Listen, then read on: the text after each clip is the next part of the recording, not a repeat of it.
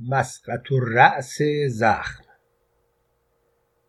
تا اورسبورگ آلمانم را دیدم ویران در خون نشسته همچون ستونی شکسته. در میان دود صدای آژیر بمب و قحطی. پیرزنها و پیرمردهایی که در میان خرابه ها در رفت آمد بودند.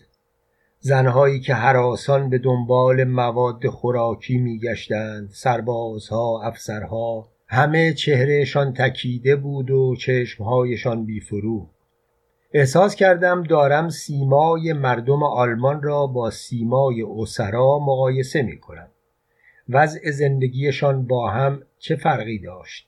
در اورسبورگ نمی‌شد به یاد عشق افتاد.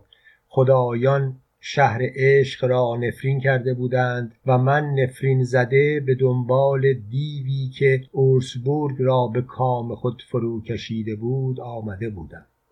می‌دانستم کاری از من بر نمی آید اما دیگر نمی توانستم دست از این اندیشه بردارم. می‌خواستم کارم را یکسره کنم.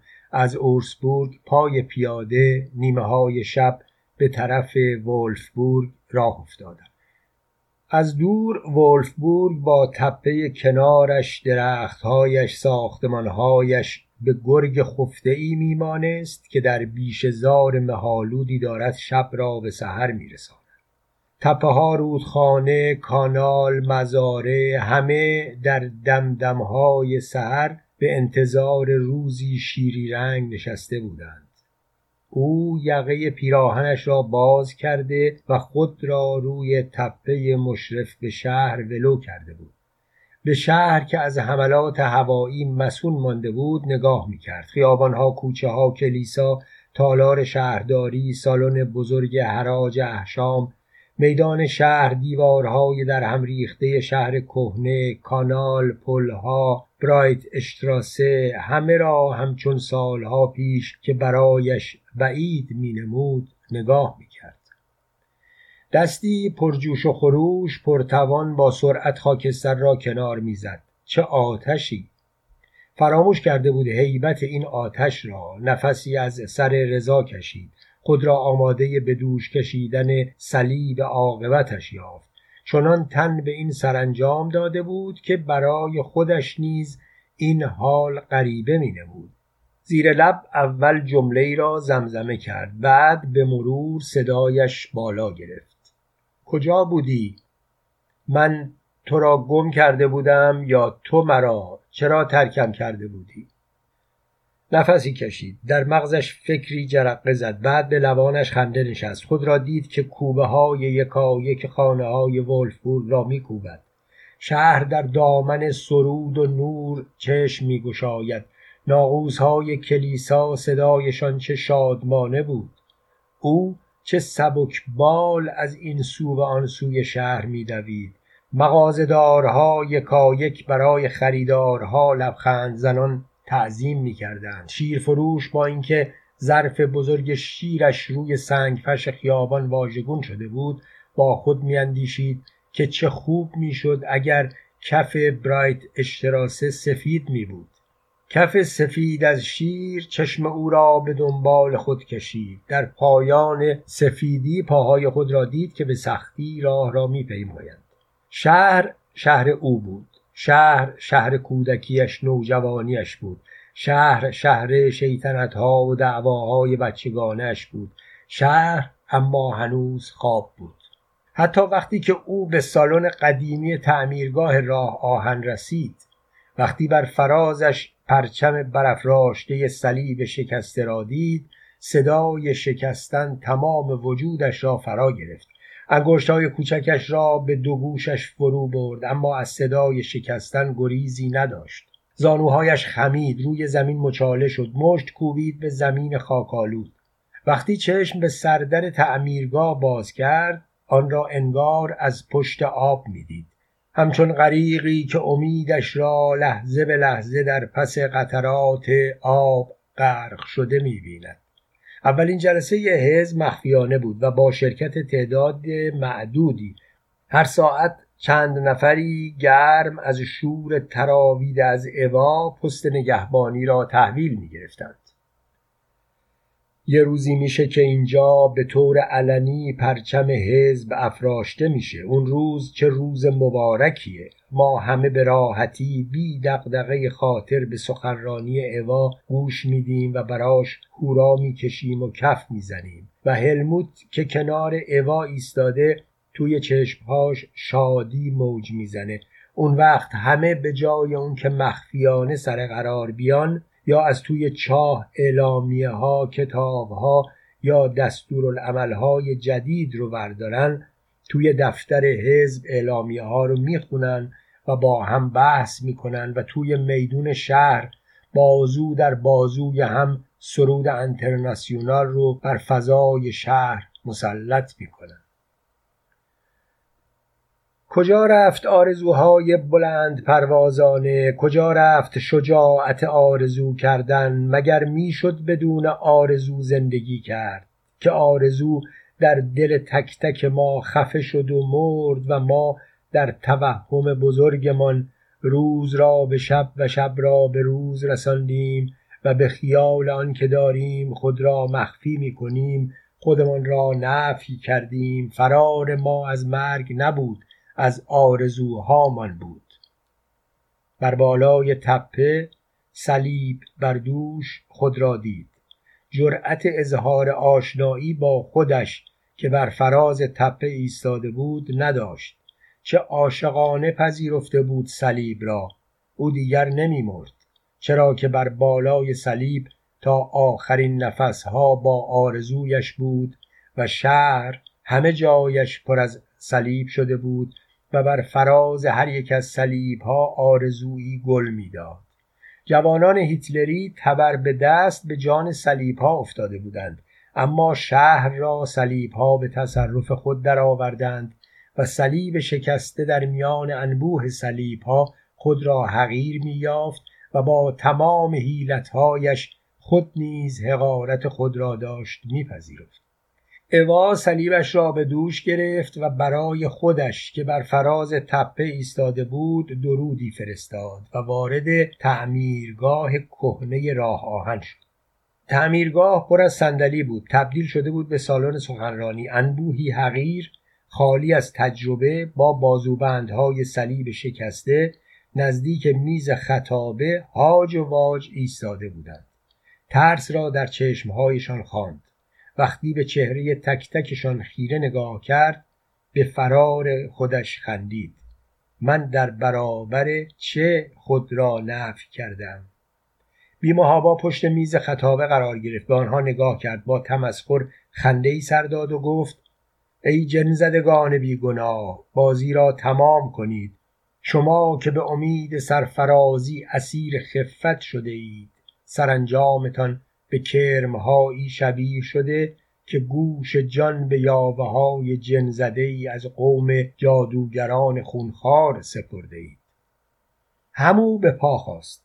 با دست موهای صاف و بورش را از جلوی پیشانی عقب زد و با چشمهای آبیش چشم به او دوخت. نگاه نگاه اوا بود. لرزید.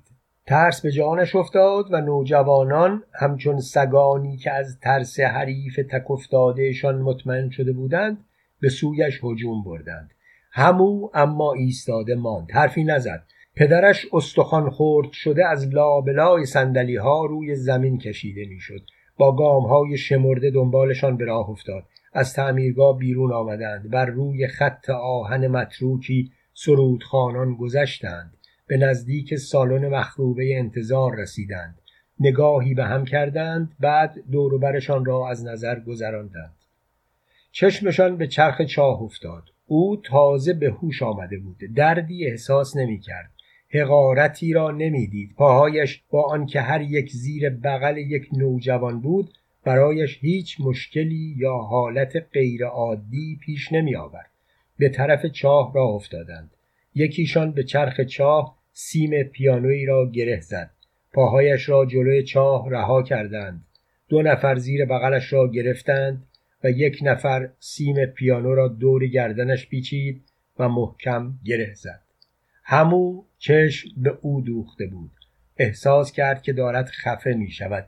دستی به گردنش کشید. گردنش رها بود. سیم پیانو به دور گردن مردی پیچیده شده بود. پس چرا سیم پیانو را دور گردن خودش احساس می کرد چه دردانگیز است چه سب و آنه است. این همه وحشت برای چیست؟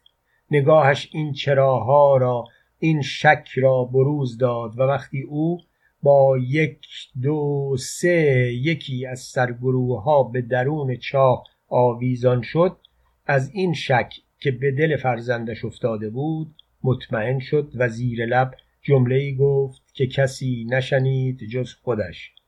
پس قطار به راهش ادامه می‌دهد. ره به افسانه زدن زخم. فرستاده مایم به جنگل. توضیح مایم بنابر یکی از روایت های موجود وقتی زیگفرید جوان کاخ پدری را در اکسانتن در ناحیه نیدرزاکسن ترک می کند سر راهش مایم اسلحه ساز را ملاقات می کند و از او یاد می گیرد که چگونه شمشیرهای ظریف بسازد. اما مایم به زودی از توانایی های شاگردش بیمناک می شود و تصمیم می گیرد او را سربنیست کند. برای اجرای این نقشه زیگفرید را به جنگل میفرستد و در آنجا زیگفرید ناگهان با فافنر اجدهایی که معمور محافظت گنجهای پادشاهان کوتوله ها موسوم به نیبلونگ هاست روبرو می شود و صدای زنگ کلیسا شهر را پر کرده بود. از کنار دستی پرسید ساعت چنده؟ مرد دست در جیب جلیقش فرو برد. ساعتش را درآورد. در پوشش را باز کرد و نشان او داد. ساعت اغربه نداشت. احساس کرد مصیبتی در پیش است. فکر کرد بهتر است به هنگام وقوع مصیبت در خانه پیش خانوادهش باشد. شروع به دویدن کرد. صدای پاهایش به تیک تاک ساعت میمانست. وقتی به خانه رسید بی آنکه به مادرش سلام کند یک راست رفت سراغ ساعت روی تاقچه شد. اما ساعتشان اغربه نداشت. مادرش را کشان کشان به اتاق آورد و ساعت را نشانش داد. مادر بی تفاوت شانههایش را بالا انداخت و از اتاق بیرون رفت. احساس کرد باید به ساعتهای دیگر هم سر بزند. ساعت ساز خیابان برایت یادش آمد. به سرعت از خانه زد بیرون. باز صدای پایش به تیک تاک ساعت میمانست. وقتی جلوی مغازه ساعت ساز رسید و نفس زنان دستگیری در مغازه را خواست بچرخاند دید در قفل است. چرا مغازه را بسته؟ چشمش به ساعتهای ویترین افتاد. خشکش زد. مبهوت همه ساعتها را یکایک از نظر گذراند. هیچ کدام اغربه نداشتند. صدای پرنده ای چشمهای او را به طرف آسمان کشاند. پرنده بالهایش به اقربه های ساعت میمانست. قدری دقت کرد. اصلا خود اقربه ساعت بود. جنسش هم از آهن. پانویس پرنده بالهایش به اقربه های ساعت میمانست. ساعت فاخته ای برای بار نخست در شوارتسوالد واقع در ایالت بادن ورتینبرگ ساخته شد. آنتوان کترر به سال 1703 در دهکده شونوالد هنگامی که از جنگل به خانه برمیگشت و درباره تکه چوبی که می‌خواست با آن برای بچه هایش اسباب بازی بسازد فکر می‌کرد. پرنده به سرعت از بالای سرش گذشت. با خود اندیشید چرا ساعتی نسازم که در آن پرنده ای باشد و صدای کوکو بدهد. برای آنکه این ساعت صدای کوکو بدهد برای آن دم کوچکی مانند دم ارگ کلیسای ده طرح کرد. ساعتی که کترر ساخت مانند تمام ساعتهای فاختهی اولیه تمام اجزایش از چوب ساخته شده بود حتی چرخهای دنداندارش امروز این صنعت در بسیاری از شهرهای آلمان رواج دارد. ادامه داستان. چشم آن و مقداری هم دنبالش دوید و داشت بی توجه به اطراف پرندهی با بالهای شبیه اغربه ساعت را دنبال می کرد که سینه به سینه یوهان خورد. به یوهان پرنده را نشان داد. یوهان ابتدا حرفای او را جدی نگرفت اما پس از چند دقیقه مکس و تعمل یوهان هم تصدیق کرد پرنده بالهایش از آهن است. او به دنبال پرنده تا ایستگاه متروک راه آهن رفت. پرنده روی سکوی سنگی کنار چاه نشست. بعد بال زد و رفت توی چاه. یوهان و او که با حیرت این منظره را ناظر بودند متعجب به یکدیگر چشم دوختند. هر دو خوشحال بودند که نفر دومی این صحنه را دیده. ناگهان در یک آن به فکر هر دو رسید که نگاهی به چاه بیاندازند. هر دو با نگاه از منظور هم مطلع شدند. رفتند طرف چاه.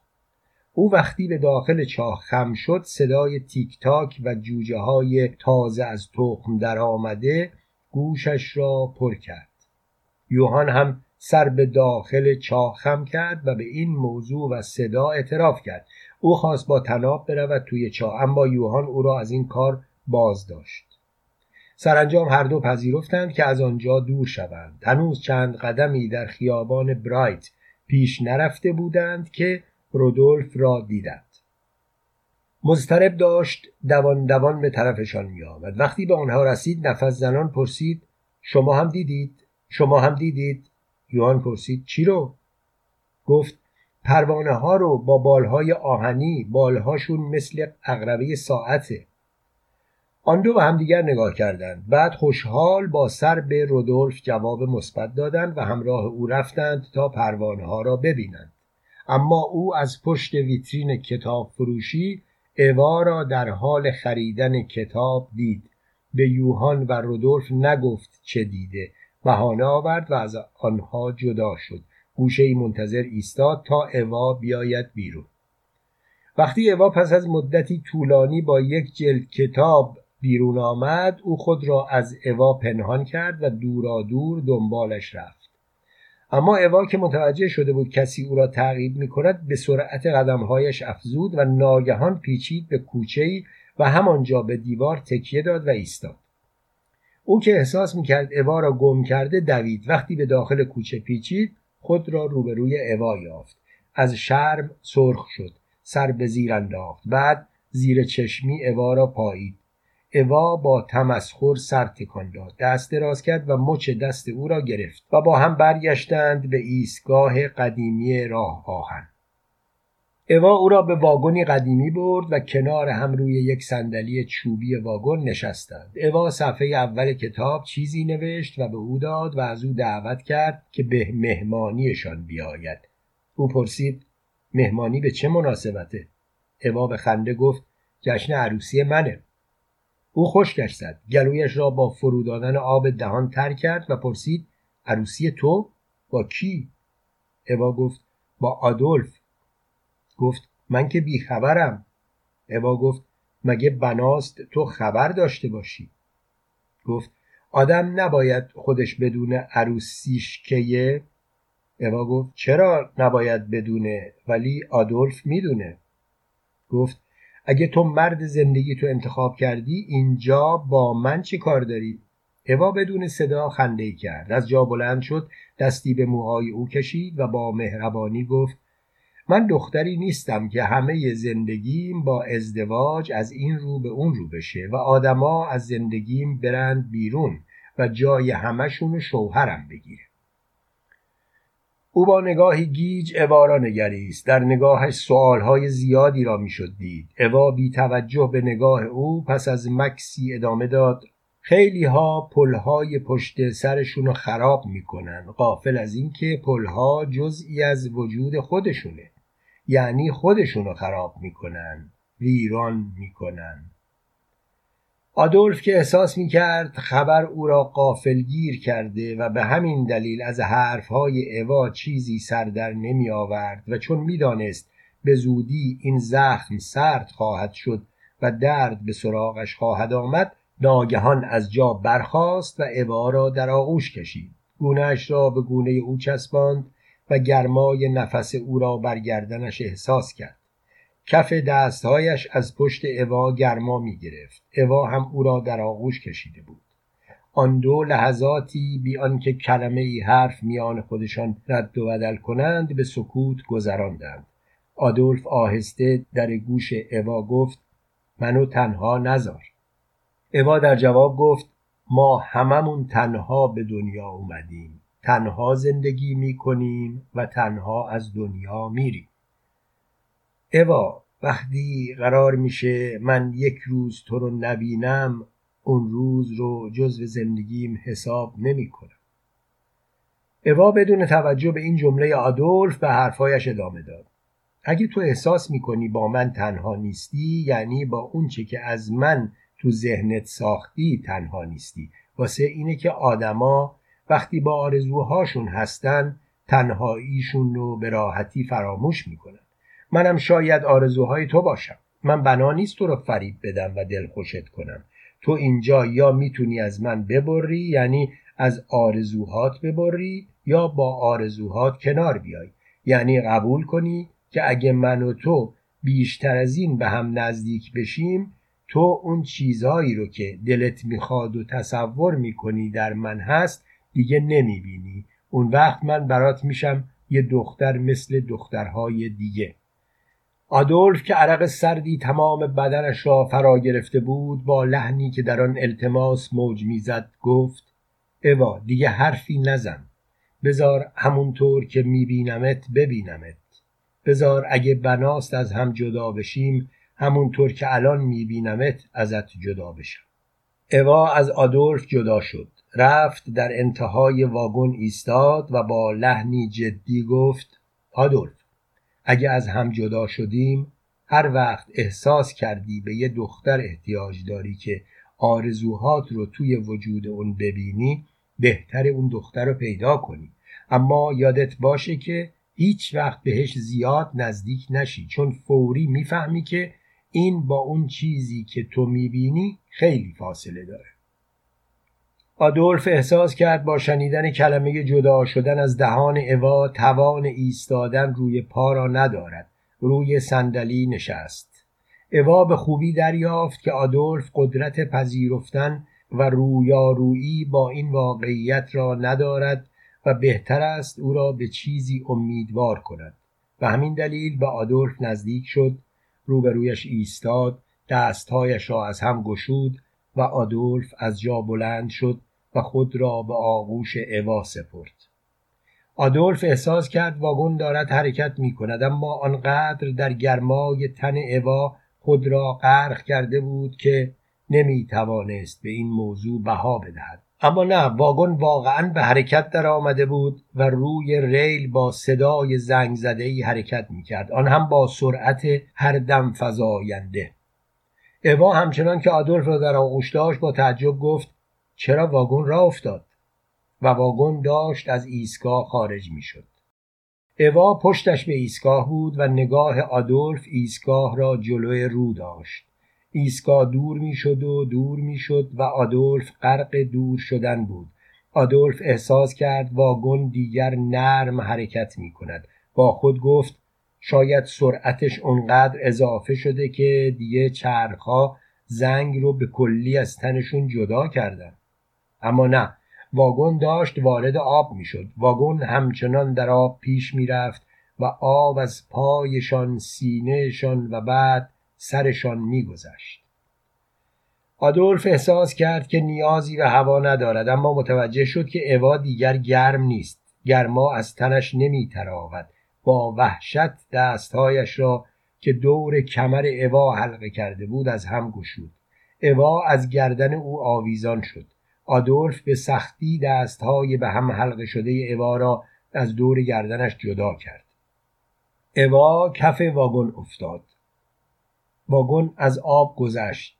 وارد جنگل شد. هنوز چند صد قدمی در جنگل پیش نرفته بود که هرمن را دید. با اونیفرم اس اس. وسط ریل های آهن ایستاده و با دست فرمان ایست می‌دهد. واگن جلوی پای هرمن ایستاد. هرمن وارد واگن شد. یقه آدولف را گرفت و با خشونت روی صندلی نشاند. بلافاصله واگن پر از آدم شد. همه آشنا بودند. هرمن نگاهی به پیکر اوا کرد و گفت ببین چی به سرش آوردی؟ آدولف به اوا نگاه کرد که اوریان کف واگن افتاده بود. در حالی که او جفت پاهایش را روی سینه اوا گذاشته.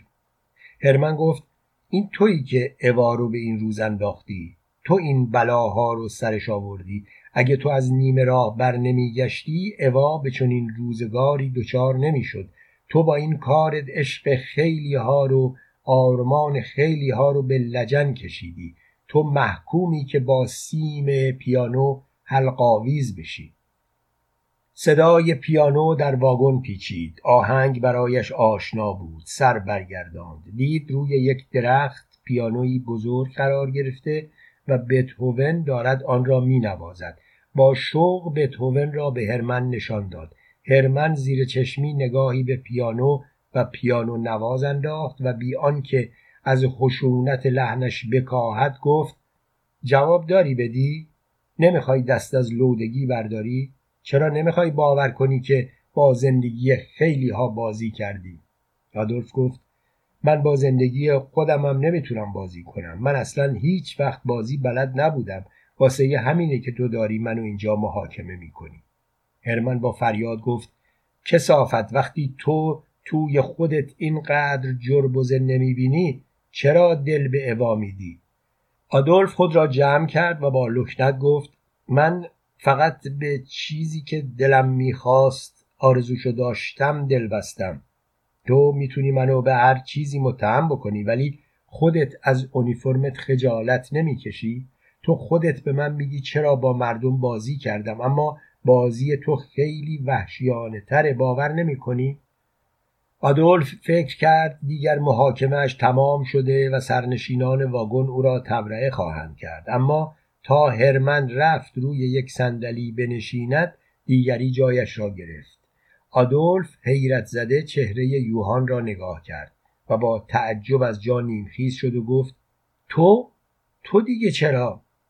یوهان نفسی تازه کرد با آرامش او را نگاه کرد و گفت تو که مرضی مصری با خودت داشتی تو که گر بودی چرا وارد گله شدی؟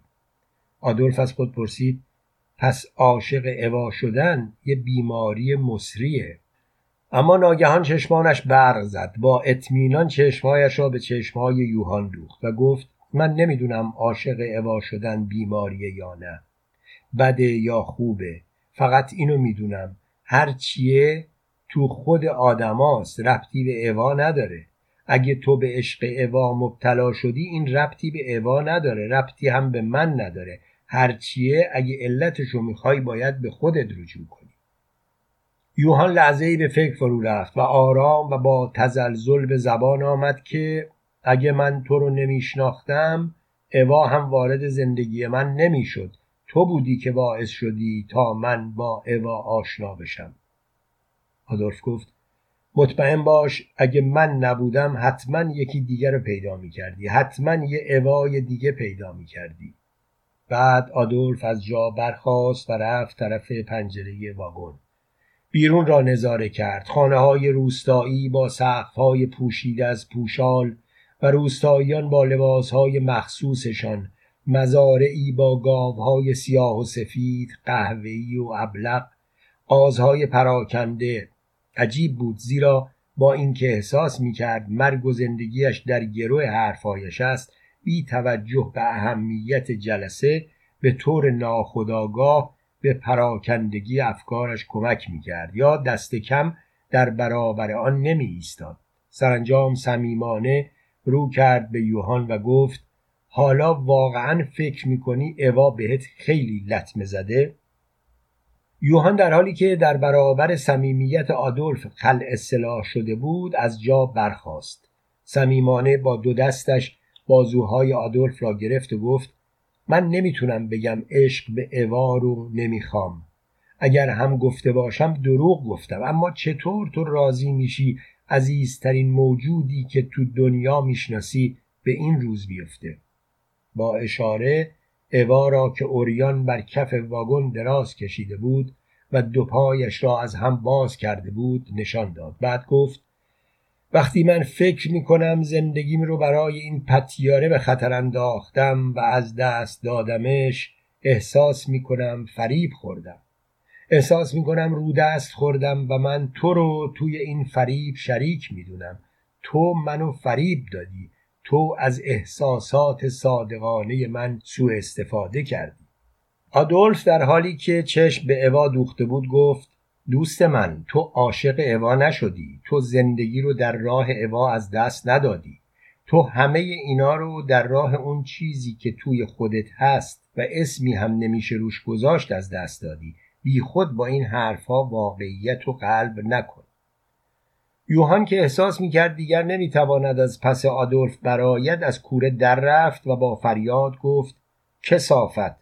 وقتی تو جربزه عاشق شدن رو نداری و نمی‌تونی عواقب عاشق شدن رو تحمل کنی غلط می‌کنی عاشق میشی و عاشق شدن رو تبلیغ می‌کنی. تویی که می‌گفتی باید از جون مایه گذاشت تویی که می‌گفتی نتیجه مهم نیست. فدا شدن در راه هدف باید قایت آرزوی ما باشه. چرا زه زدی؟ چرا از زیر بار مسئولیت شونه خالی کردی؟ تو که می‌گفتی من سرباز عشقم. چرا سرتو برداشتی و در رفتی؟ هیچ فکر نکردی با این کارت اون عشق و, همه عاشقا رو همه اونایی که به اوا دل داده بودن به لجن کشیدی؟ همینطور که اوا رو به این روز انداختی ما رو هم به چنین روزی دچار کردی. یا دست کم اگه کشته نمی شدیم به این روز دچار می شدیم تازه تو خون اونایی رو که تو راه اوا کشته شدن با این کارت به هدر دادی. آدولف با آرامشی که برای خودش هم باور کردنی نبود بیان که دچار احساسات شده باشد یا به خشم اجازه داده باشد در او راه بیابد گفت چه میموندم چه نمیموندم نتیجه همونی می‌شد که شد. شنا کردن در خلاف جهت آب می‌تونه فقط زیبا باشه. جریان آب که تغییر نمی‌کنه یا حتی از حرکت باز نمیمونه. یوهان که از خشم رگهای گردنش برآمده بود با فریاد حرفهای آدولف را نیمه کاره گذاشت و گفت بسه بسه کسی از تو نخواست برای ما صحبت از نتیجه بکنی. ما هیچ وقت به نتیجه آنی دل نبسته بودیم. تو خودت بارها این حرف رو گفته بودی که نباید به نتیجه آنی امید بست. تو خودت همیشه می‌گفتی ما باید به آینده دور چشم داشته باشیم. اما خودت که می‌گفتی به آینده ای دور دل بستن کاری سخت چون آدم نتیجه های کارشو نمی‌تونه ببینه چرا به این سادگی جا زدی؟ تو با این کارت نتیجه ای که ممکن بود در دراز مدت به دست بیاد تحققش رو به تعویق انداختی. حالا باید یه اوای دیگه پیدا شه. حالا باید یه اوای دیگه ساخته شه. تو این اوا رو ببین به چه روزی انداختی؟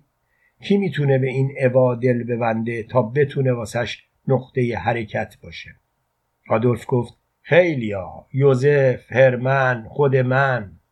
یوهان براندازش کرد و خشمش را فرو داد روی صندلی واگن نشست. در حالی که سرش را تکان می‌داد زیر لب زمزمه کرد تو خودت فاسد شدی. دیگه با تو صحبت کردن بی نتیجه است. در این حین اوا بلند شد جلوی آدولف ایستاد و به همه زل زد. همه سرنشینان واگن از حرکت اوا تعجب کردند چون اصلا از او تصور چنین حرکتی را به ذهن راه نمی‌دادند. اوا با خشم فریاد کشید ای به شماها اینه که همه چیز رو در کمالش می‌بینید در حالی که هممون خاکی هستیم نه آسمانی. شماها همتون از این پستون شیر خوردین تا بزرگ شدین. ازش لذت ها گرفتین. بعد بچهتون از اون شیر خورده. چرا وقتی می‌خواید یکی رو محکوم کنید چنان محکومش می‌کنید که انگار منشأ همه گناه ها که هیچ به کمال نرسیدن ها هم همون آدمه. من براتون می‌تونستم یه سکوی پرتاب باشم اما اشتباهتون این بود که روی خودتون و من بیش از حد معقول حساب کردیم. واسه این بود که با کله پرت شدید توی دره. شما منو می‌دیدید اما اونطور که می‌خواستید. و چون منو اونطور که می‌خواستید می‌دیدید اونقدر به من دل بستید که من براتون شدم یه چیز مطلق. یعنی خودتون برای خودتون شدید یه چیز مطلق. پس باید هم به چنین عاقبتی دچار می شدید حالا هم همتون اینجا جمع شدین تا یه نفر رو پیدا کنید و تقصیرها رو به گردنش بندازید. من کجا اونی بودم که تو ذهنتون از من ساخته بودید؟ من از صبح تا حالا روی کف واگن همونطوری دراز کشیدم که هر مردی می‌خواد اما شما همتون با اینکه ته دلتون می‌خواستید بیایید توی بغلم اما چون خودتون آدمای شریفی می‌خواید نشون بدید شروع کردید به پیف پیف کردن. زمان قربال خوبیه. من اگه بخوام می‌تونم همه اونایی که اینجا هستن و منو یه دستمال کثیف می‌دونن بعد یه مدتی همشونو واله و شیدای خودم بکنم. شما یک لحظه درد کشیدید و به مرگ رسیدید اما آدولف سالها درد کشید و به مرگ نرسید. ناگهان رودولف از جا برخاست و فریاد کشید کجا من یک لحظه درد کشیدم و به مرگ رسیدم؟ این بدن منه سینهش را اوریان کرد و زخمای عمیقی را که هنوز آواز میخواندند نشان داد. من یک ماه تموم زیر شکنجه بودم فقط کافی بود اسم یه نفر رو بگم ولی نگفتم. اما تمام آرزوم این بود که هر چه زودتر مرگ سراغم بیاد و منو از زیر شکنجه بیرون بکشه. اوا با لحن حق به جانبی پرسید آدولف مگه کسی رو لو داد؟ اونقدر به ذهنش فشار آورد و تمرین کرد که حتی اسم تک تک شما قیافه تک تک شما و حتی هویت خودش رو از یاد برد. هلموت که هنوز از خرخرهش خون میچکید با خشم از جا برخاست و با فریاد گفت کسی نگفت آدولف رفقاشو لو داده. اینجا بحث سر اینه که آدولفی که می‌گفت بدون توجه به نتیجه باید در راه هدف جلو رفت چرا فرار کرد؟ مگه اون یه آدم معمولی بود؟ اون دنبال خودش دست کم ماها رو داشت. آدولف به سیم پیانو که از گردن هلموت آویزان بود چشم دوخت و گوشش را به صدای پیانویی که می آمد سپرد. آهنگ آشنا بود سمفونی پنجم بتوون حالا ارکستر بود که بقیه آهنگ را اجرا می کرد و آن هم در دل شوارسوالد همه شوالیه های توتن با زره های پر و شنل های سفیدشان با صلیب سیاه رنگ روی شنلشان در حالی که شمشیرهای بلندشان را به زمین فرو کرده بودند و آرنجشان را روی دسته شمشیر گذاشته بودند و چانه را به همان دستشان تکیه داده بودند چنان غرق موسیقی بودند که مانند کاهی بر روی امواج با تلاطم موسیقی چهرهشان میخندید یا از چشمهاشان اشک سرازیر می‌شد. آدولف فریاد کشید این شوالیه ها همون کاری رو کردن که هیتلر می‌خواست بکنه اونا سازمان شوالیه های توتم رو تشکیل دادن. اونم توی فلسطین توی سرزمین موعود و هم قسم شدن عمرشون رو وقف مسیحی کردن اقوام بتپرست کنند و هیتلر هم می‌خواست همه رو به چیزی معتقد کنه که خودش با تمام وجودش به اون معتقد بود. اما این آدولف مثل من براش شرایطی پیش نیومد که فرار کنه و رفقاشو از ترس به دست فراموشی بسپاره. پانویس شوالی های توتم در جنگ های صلیبی در شهر اکره سازمان شوالیه های توتن بنیان نهاده شد. ادامه داستان. و دیگر سلیب ها روی شنل شوالیه های آکره تبدیل به سلیب های شکسته شده بود.